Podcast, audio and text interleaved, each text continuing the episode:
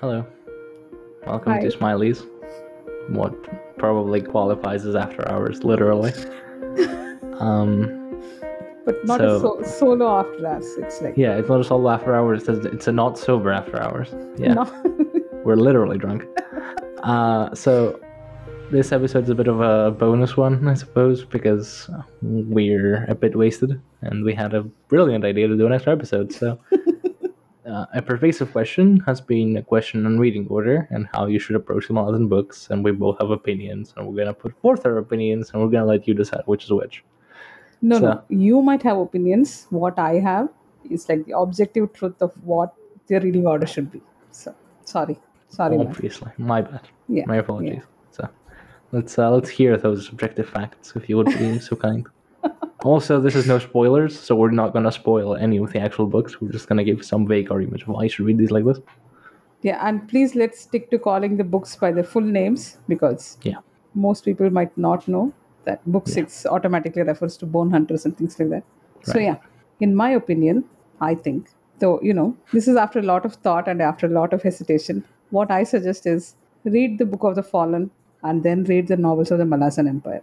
That's it, and then you can pick up whatever you want based on what exactly your taste is because these are the only two cycles which have been like completed within the Malazan universe the Book of the Fallen with 10 books and Novels of the Malazan Empire with 6 books are fully completed. One by Erikson and one by Esslemont. Right? All the Mhm. others are still ongoing. We thought Path to Ascendancy was completed, but then we suddenly got a new fourth book this year. So it's become like a six book series. Kharkanas, which is maybe three books or maybe four books, of which two are out. Then the Witness trilogy, of which one is out so far you know. So the rest are ongoing. But these two are completed and with 16 books you will have the lore the entire lore and the backstory of the whole universe. And ideally though the authors say that you know you should mix them and read them according to publication order and things like that i would still say read one and then the other. Mhm. yeah. You're agreed right? So we can just wind up. Yeah, yeah. The, um, I can't disagree with objective facts, but um, so how did you read what I them? did, what I did was I followed what is now colloquially known as the ultimate reading order on the Maz is Wiki. it it's called that okay Yeah, uh, I just didn't read the novellas alongside it. Basically, it's a modified publication order. What it seeks to do is maximize. Interestingly enough, it seeks to maximize the amount of plot lines that intersect, which is weird uh, if you're not Yeah. prepared. So you're probably going to get lost. Um, this is one of the pieces of advice I see a lot uh, with regards to Mora's decision. Is if you're not ready to tackle 16 big books with very different tones and writing styles and settings, don't do this. Just read one and then read the other. The Book of the Fallen already has like a very difficult through line because it feels a bit random. The jumps are until you actually have the full context. It's a bit difficult to discern where the through line is. The novels also kind of have this thing, there's not really one clear through line. So by mixing the two, you're not gonna get two through lines that are like, okay, this is obvious. No, you're gonna get hopelessly lost. But why I think it's important is it adds so much more depth to each individual character as you come across them. So I, for instance, read Night of Knives right before reading The Bone Hunters. I finished Night of Knives two days. One sec, okay. Um, and then I got into the Bone Hunters, and when we visit certain settings in the Bone Hunters that I've already visited Night of Knives, there's like, oh, I've been here. I know what they're talking about. I know what this is because Steve wrote it with the intention of you knowing what this is because he assumed you have read the, the relevant book. Um, so in that way, you can pick up a lot more hints. You can pick up a lot more interesting tidbits. You can you can see a lot more of the lore. You can see how the two books. What, we've said when we're doing our novel series, our first series, was that the two books are in conversation with one another. The two series, rather. Um, I then read Return of the Crimson Guard after Reaper's Gale, which is book seven. Stonewielder after book eight, is Toll the Hounds. And then I read the last three novels after The Crippled God. Oh you didn't read orb scepter throne immediately after Toll the Hounds I did not know. that would have been amazing yeah I actually kind of agree. I do think that would like there are other reading orders that you can read um, on the sub. I might link a few since you yeah yeah know, please do yeah um, that do include Orb Scepter Throne, like Stonewielder before Toll the Hounds and Orb Scepter Throne after Toll the Hounds, and it works. It works because there is a narrative through line between these three books, but as a whole, one book before that kind of assumes you've read the book after it, and so on and so, and it's a bit complicated.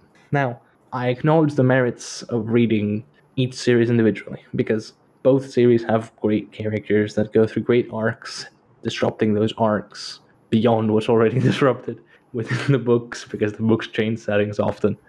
Can feel a bit jarring, but it offers a lot more both not not just trivia, just like some things are just necessary knowledge. What seems like ordinary trivia, like some throwaway lines in the Book of the Fallen, or then entire storylines in the novels of the Malazan Empire. I can think of at least one example. If you're not going to mention those examples, right? Well, I'm not going to mention now, but you know, there's like at least one instance in which an entire storyline is mentioned offhandedly in one part of the book in Old Hounds. Um, now, for the last three novels, rather for the last two novels, because Herbs of the Throne kind of directly follows up on Old Hounds, uh, Blood and Bone and Assail are kind of their own thing. Mostly they're doing their own thing. They're pretty self-contained. They don't particularly intersect with other novels, so you can read them separately. No big deal. Um, so after that, what I did was read.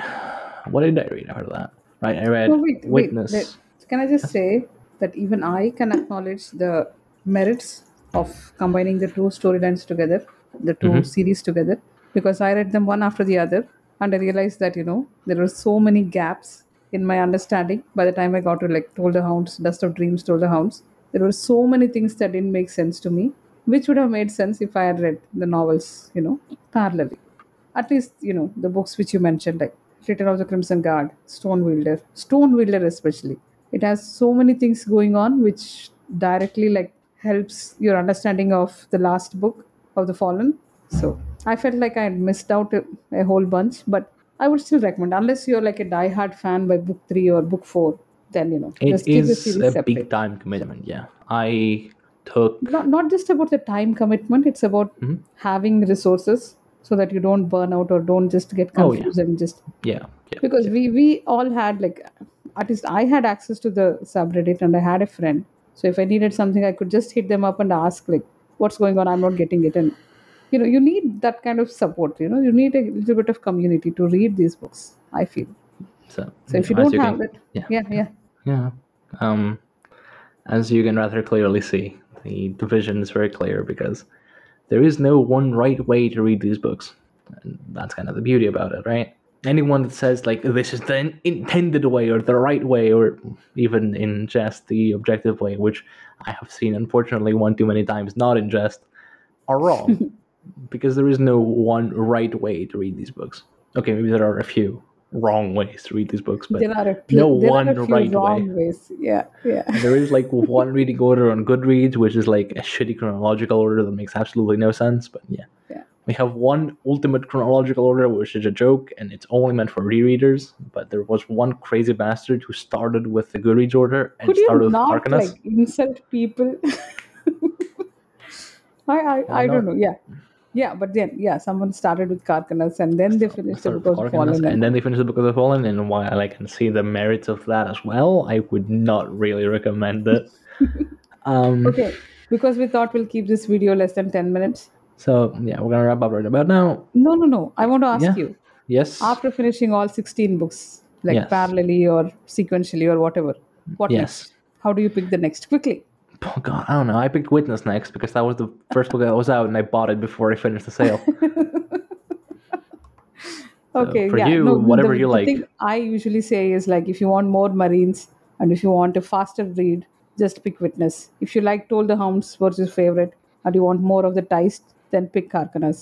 and you know if you want something almost ya and you're more interested in the empire and the empire origins like Kellanved and dancer then pick the pta and if you want none of these you just want to read steve writing in a relaxed manner then Read the novellas. pick- yeah pick the novellas So yeah, really, there is, especially after you finish the sixteen books, there is no one right way to read these books. So that's the main takeaway. That this video is rather pointless because yeah, because objectively, as Mora said, her reading order is objectively correct. But Oh, you're You just can going to still- agree. Okay. Yeah. um, yeah, so do what you like, and if you feel like you can actually do it, go for it. There, it's. I think it's very rewarding. I think reading them sequentially is very rewarding. I think doing all crazy sorts of shit, especially in a reread, is very fun and rewarding. But you do you. Oh, you know what? I want to link Zill's chaos reading order. Oh yeah. Like where he goes through like Toll the Hounds three times and Gardens of the Moon is just skipped from the reading order. Which is like the best thing I've ever seen. Yeah. Mm, Please let us link that. That yeah. exists. That is a thing that happened, by the way. So if it And gives you an idea, I mean, it, it does make sense, right? Like, after Reaper's Gale, you go straight to Dust of Dreams. Makes sense. And why not read Toll the Hounds three times? Like, why would you not do that? Okay, so keeping with the time limit, should we just wind up? yeah. So thank you very Thank much you. for watching, and Bye. bye.